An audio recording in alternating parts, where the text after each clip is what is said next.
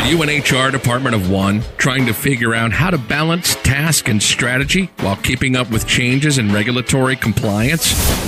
Do you need a fresh outlook on old topics? Then stop what you're doing, grab your coffee, and get ready to recharge. If you have people, you have problems to solve and things to do. Your host is Brenda Neckvatal, a 20 year human resource professional, ready to explore the HR industry with veterans of business and life with fresh eyes and new ideas. Learn about the rapidly evolving changes in employment law around the country, as well as new tactics to deploy and build engagement in your workforce. If you're looking to implement new practices to make your job easier in HR, then this podcast is for you.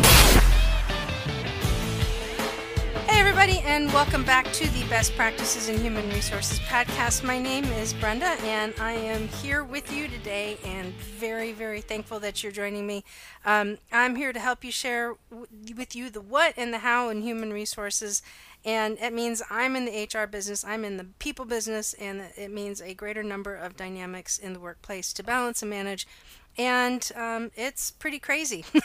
it can it can be a little nuts, but you know at the end of the day it's fun, and when you make a positive impact in the company, that just does everybody a world of good. So, if this is the first time that you are listening, welcome. I am excited to have you here. Thank you so very much. Check it out.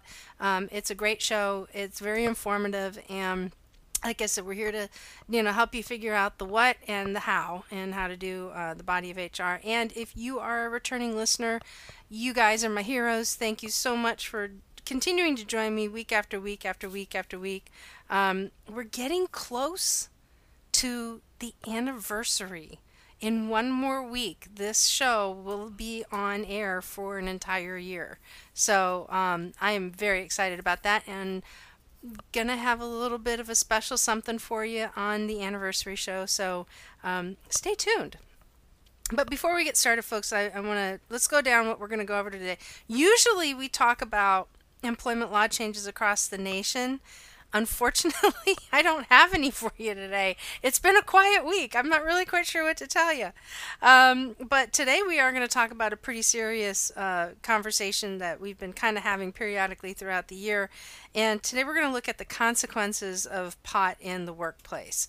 Um, I may have some announcements for you. We've got the HR question of the day.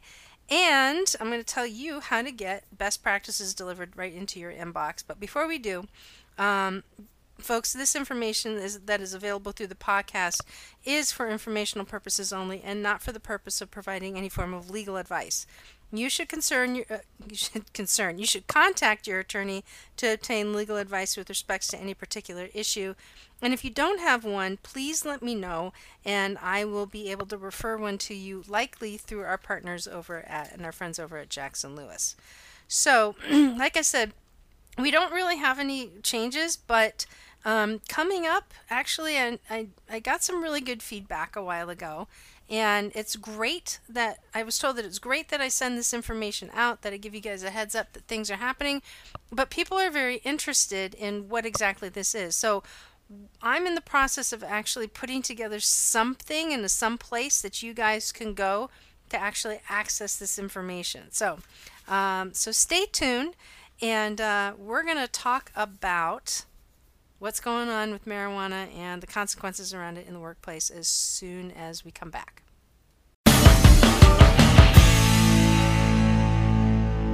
So, this week's episode actually was inspired by a trip that I recently got done with up in New York City.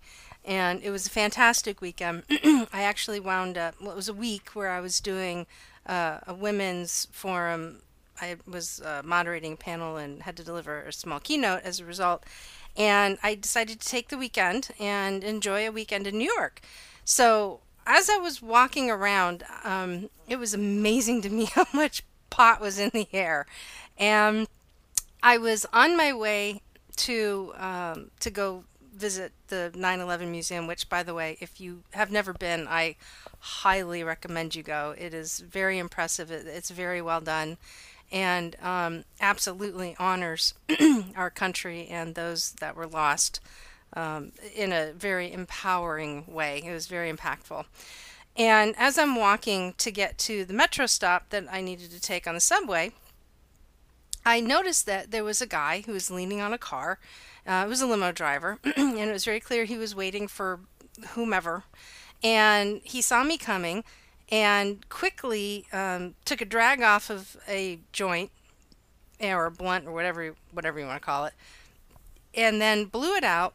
And as he blew it out, he was walking past me into this little alcove, and I walked right through it.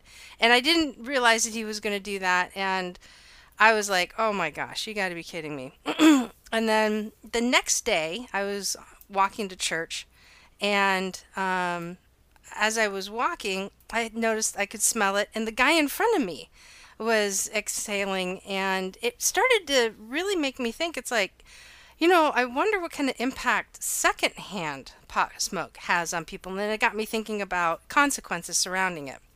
So you know, it's it's very unnerving to think that somebody who's a limo driver is getting loaded before actually picking up whoever it is that they were picking up.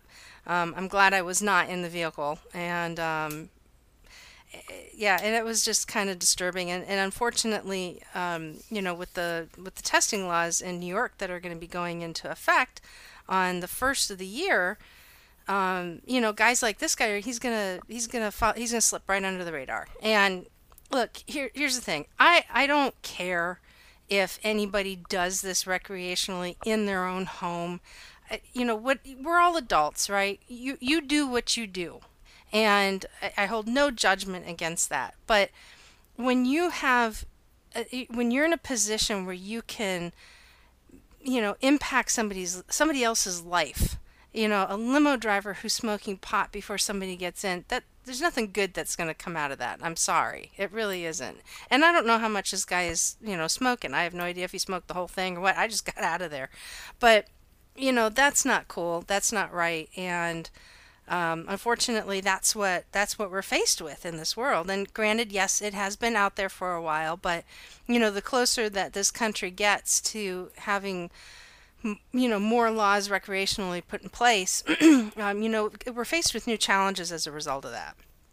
And so it, it really got me thinking about okay so if if i'm not a smoker which i'm not it's not my not my deal not my gig not my style.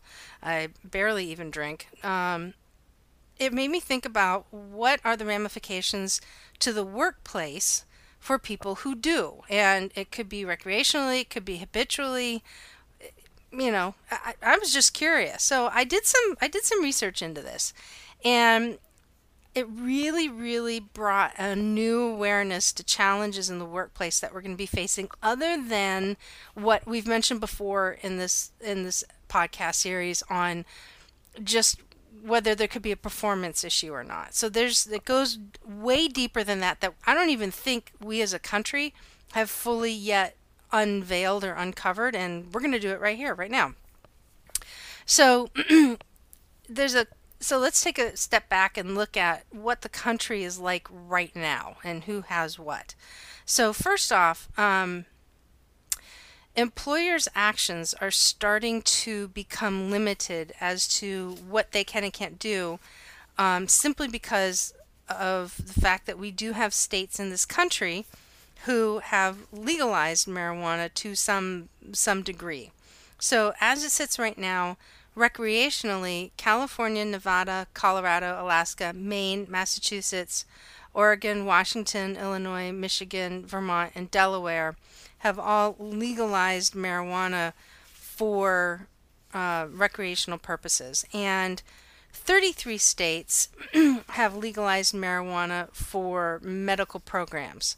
And we've got Idaho, South Dakota, and Iowa and Nebraska who have done neither.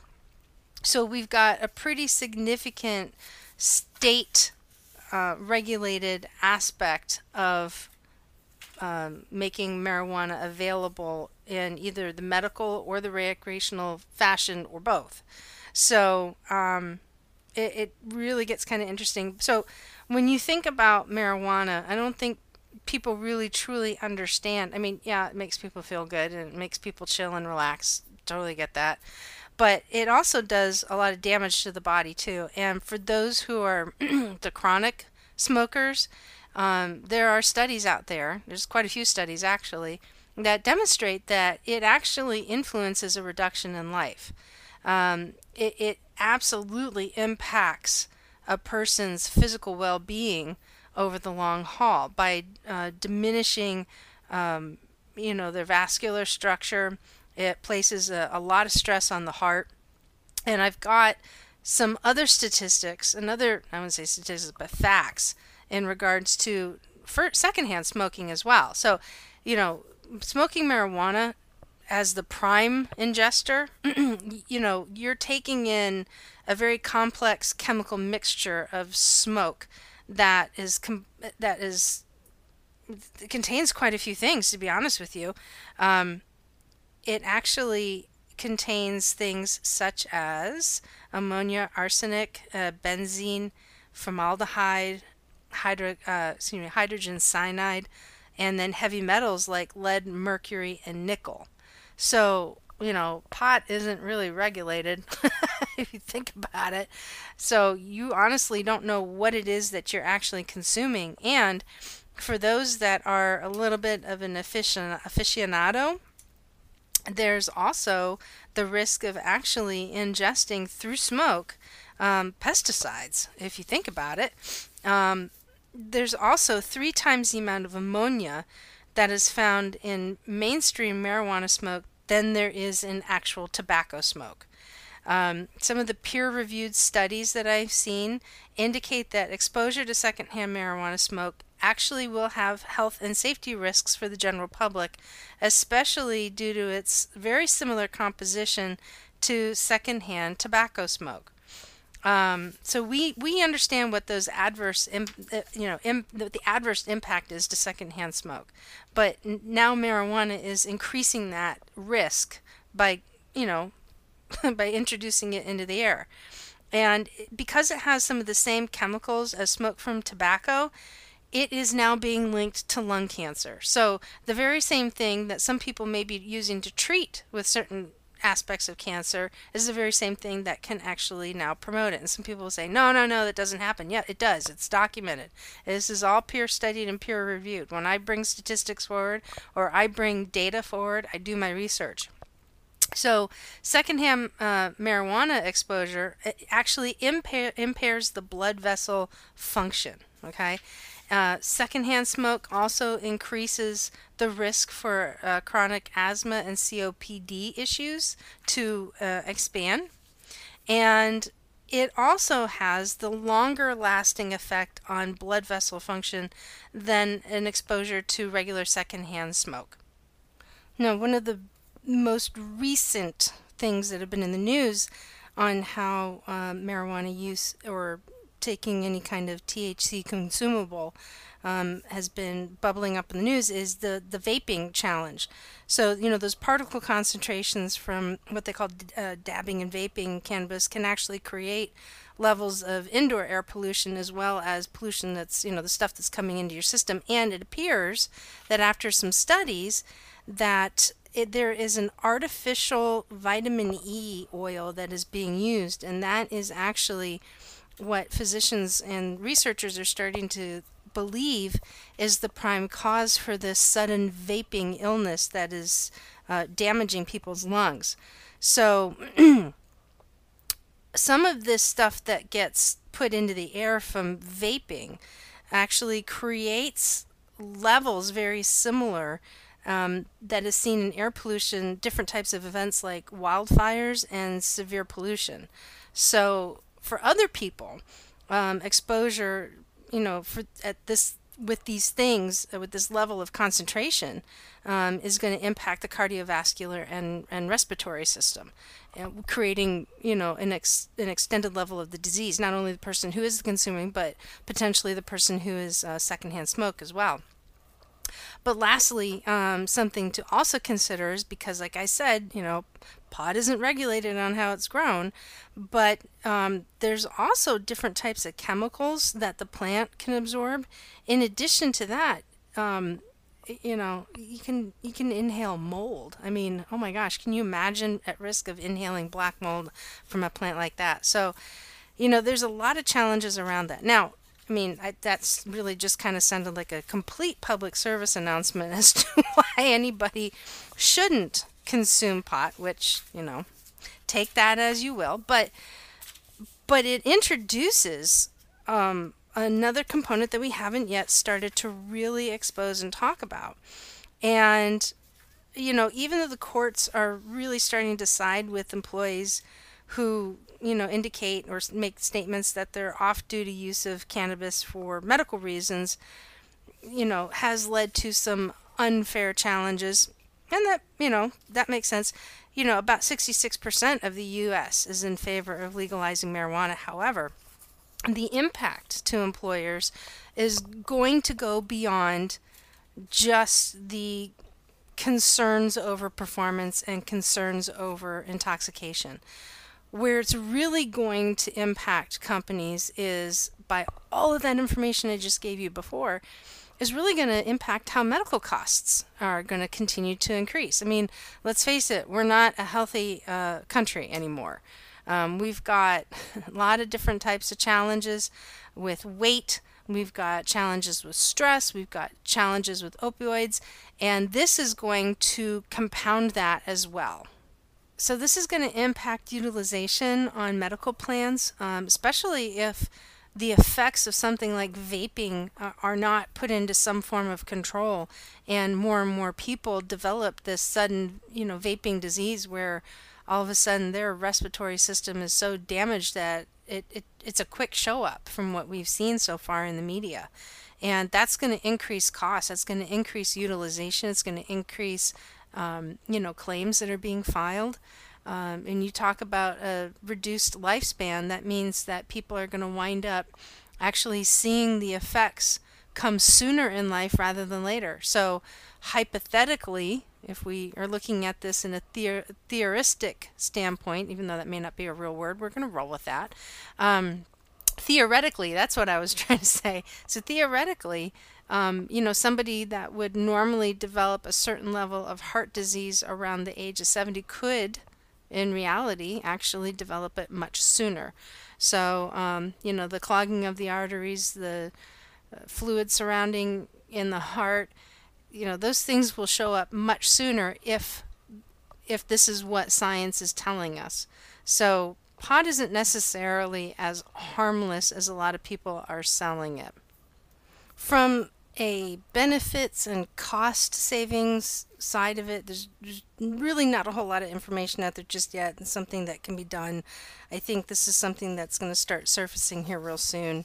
But there are things that companies can do um, to mitigate the impact of employees who consume marijuana and smoke pot on a regular basis. So, first off, um, you know, companies really need to educate the employee about company marijuana use policies and what kind of repercussions exist within the policies that include, um, you know, different types of failed tests, random post accident, and anything that would be deemed as reasonable suspicion anytime those things come up.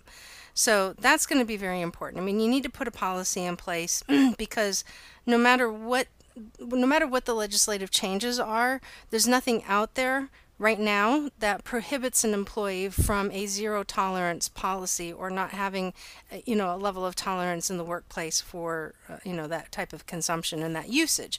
Particularly when it comes to or i should say not particularly but especially and specifically that um, if an employee were to show up and is under the influence or is intoxicated that employers actually do have um, grounds to be able to act appropriately. But with the complexities that are out there, and depending upon the state and now the municipality, I can't even really start to talk about what those things are because they change. So my recommendation is if you want to write a policy, make sure that you actually, you know, run this by your employment counsel, um, your employment attorney, to ensure that what you are doing is actually not going to violate ordinance. Now, I'm going to throw something out there, and this is, I've mentioned this before too, is that the conundrum that surrounds government contractors is in government contracting, the very same government that tells you that you have to abide by a law is also the very same body of government that's going to put you in a position to violate it. So let's take a look at New York City, for instance. Okay. So right now, in the United States, government contractors are they, they have to abide by the Drug Free Workplace Act of 1988. So at the federal level, which is the highest level of our government, it's unlawful. You know, marijuana is still listed on Schedule 1 and that's not going to change anytime soon. So the federal level, it still makes it unlawful to consume, purchase, buy, possess pot. Now you've got a government contractor that works in the state of New York and specifically works in the city of New York. And in January 1 of 2020, the city is going to prohibit employers from testing for THC in pre employment drug screens. So, one of the things that government contractors can do, because a lot of these people have a security clearance, is that they can do a pre employment drug test and a background test before they actually begin to submit their package to obtain a security clearance. So the question therefore becomes if you're in that position and your position and your company doesn't fall under the exceptions of this new ordinance, the, therefore the question is which law do you violate first? or the most? Or both? And that is, do you violate the city or do you violate the federal? And that's a very difficult position to be in for any organization. So if the position requires a top secret security clearance, well, that's going to wind up having some, you know, ramifications behind it. And the thing is, is that nobody's taken this to court yet. Nobody's taken the state. No one's taken the municipality. Nobody's taken this to court. And I guarantee you, I guarantee you, I keep saying it, it is going to hit the Supreme Court for sure. Now, this is also going to make things very complicated for states operating in different states. So it means that you guys are going to have to really understand what the testing policies are for each state. Uh, if you're only operating in one state, you need to know what the laws and what the guidelines are around all of that. But if you're operating in multiple states, it's really going to get complicated and it's going to get complex. So you may actually have to produce a handbook for each individual state. I mean, if you've got uh, employees working in California, and you've got individuals working in other parts of the country, you should really have an employee handbook specifically just for California because there's so much that goes into it. Um, again, you know, make sure that you are thinking carefully about the type of test that the company that your company is using, and stay on type on top of the different types of changes in technology and testing that are out there. There's some companies that are able to do a rapid test where they can actually give you an answer in the very same day and there are times where something might come up where they need to actually send it over to the medical examiner and have them take a look at it. Um, for those that once they once they're done they're in the company if you don't do random drug testing make sure that you work to teach your managers how to spot the signs of impairment. Um, also what happens next if they suspect because one of the areas of, of, risk out there is testing an employee that you suspect for drug use without really having a definition of what that suspicion looks like and a solid action plan with a legal strategy moving forward in order to do it. And remember, folks, that when it comes to this subject, as employers, you don't have to tolerate it. Just like you wouldn't tolerate alcohol use, you don't have to tolerate marijuana use or pot use or whatever it is you want to call it. You don't have to tolerate it. So I'm going to continue to monitor these changes. Um, you know, we've got a new year that's coming up, we've got an election year that's coming up you know, guaranteed things are going to continue to change at the pace that it's changing now. We really don't know which states are considering what and when all that's going to release, but I promise you, as it comes up, um, we're definitely going to keep you guys in the loop as to what is going on with it as best as I can. So um, stay tuned because this ain't over yet. There's no doubt about it.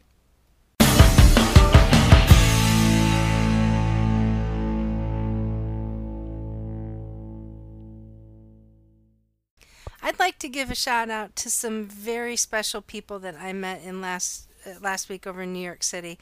Um, ladies, those of you that I met, from those of you from Boston to St. Louis to Los Angeles to Australia and Taiwan, look, you guys are all amazing, and I really truly enjoyed meeting each and every one of you. You guys are fantastic. Um, seriously, you guys are going places, and I think it's just absolutely awesome of all the things that you're taking on and that you're accomplishing. Now, in this episode, we don't have any announcements to make, um, but I we still want to get you guys to email the questions. I get really great HR questions, and these are things that I want to share with you guys on the website on on the show. So you can submit your questions by going to bestpractices.org and clicking on the podcast link from the menu. And down towards the bottom of the page is a submission form for you to go ahead and post your questions. So today is actually um, a pretty interesting one. And the question came out as to can can you, as an employer, refuse to hire an employee because of that person's potential risk of developing a disability? And I gave it some thought and I thought, well, yeah. but you know what? I no. I, so here's the thing. You you can refuse to hire somebody, and um, this comes from. It looks like the Seventh Court recently has agreed with determinations from the 8th, 9th, and 10th Circuit Courts that such a refusal does not vol- uh, violate the American with Disabilities Act. So there's a case that is out there right now. Um, it was called the Shell versus Burlington Northern Santa Fe Railway Company. And apparently, it addressed that the certification question as to whether the American with Disabilities Act, regarded as provision, encompasses conduct motivated by the likelihood that an employee will develop a future disability with the scope of in relation to ADA. So, for those of you um, who follow what is required of ADA, the regarded to standpoint is is kind of interesting. Now, the more I thought about this, the more I I, re- I remembered that this had come up before in the past, and it had been a long time since I thought about the regarded to aspect. So if an employer or an employee employee regards themselves or the employer regards the employee as having a disability, then they are protected under ADA. But that is in the present tense. That is having. But regarded as a as being at risk is actually not covered under the American with Disabilities Act. So uh, the the prosecution Shell um, sued, uh, tried to sue the railroad, and it actually came back as the railway did the right thing because he's not able to claim disability. And this was all based around his obesity and not being able to actually work the position based off of a medical certification. Um, and so the court of Appeals actually joined those other courts that obesity alone, and we've talked about this before in the past, is not a physical impairment under the ADA unless it is accompanied by some form of evidence that obesity is the cause or is caused by an underlying physiological disorder or condition.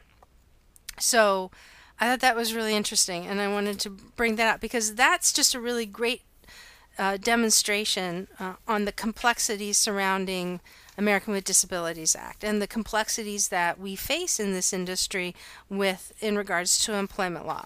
So, um, in a couple of weeks, I'm going to give you some information on a little project that we're working on right now. I've got a, a team of people that are just smart, fantastic, awesome, and uh, there's going to be a place where these types of questions or these articles and these things that I find in the stuff that I call out when I do employment laws across the nation, there's going to be a place where you can actually go and read that stuff for yourself.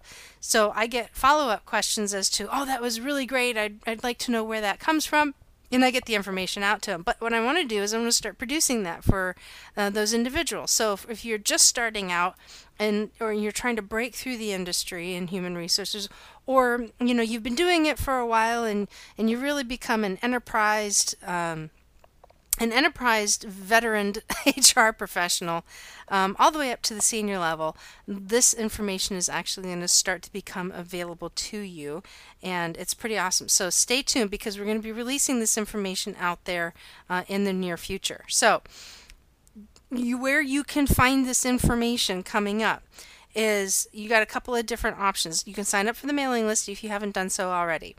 Um, you can follow me on Instagram and Facebook at Best Practices in HR. you're going to see more information coming out in those two areas specifically.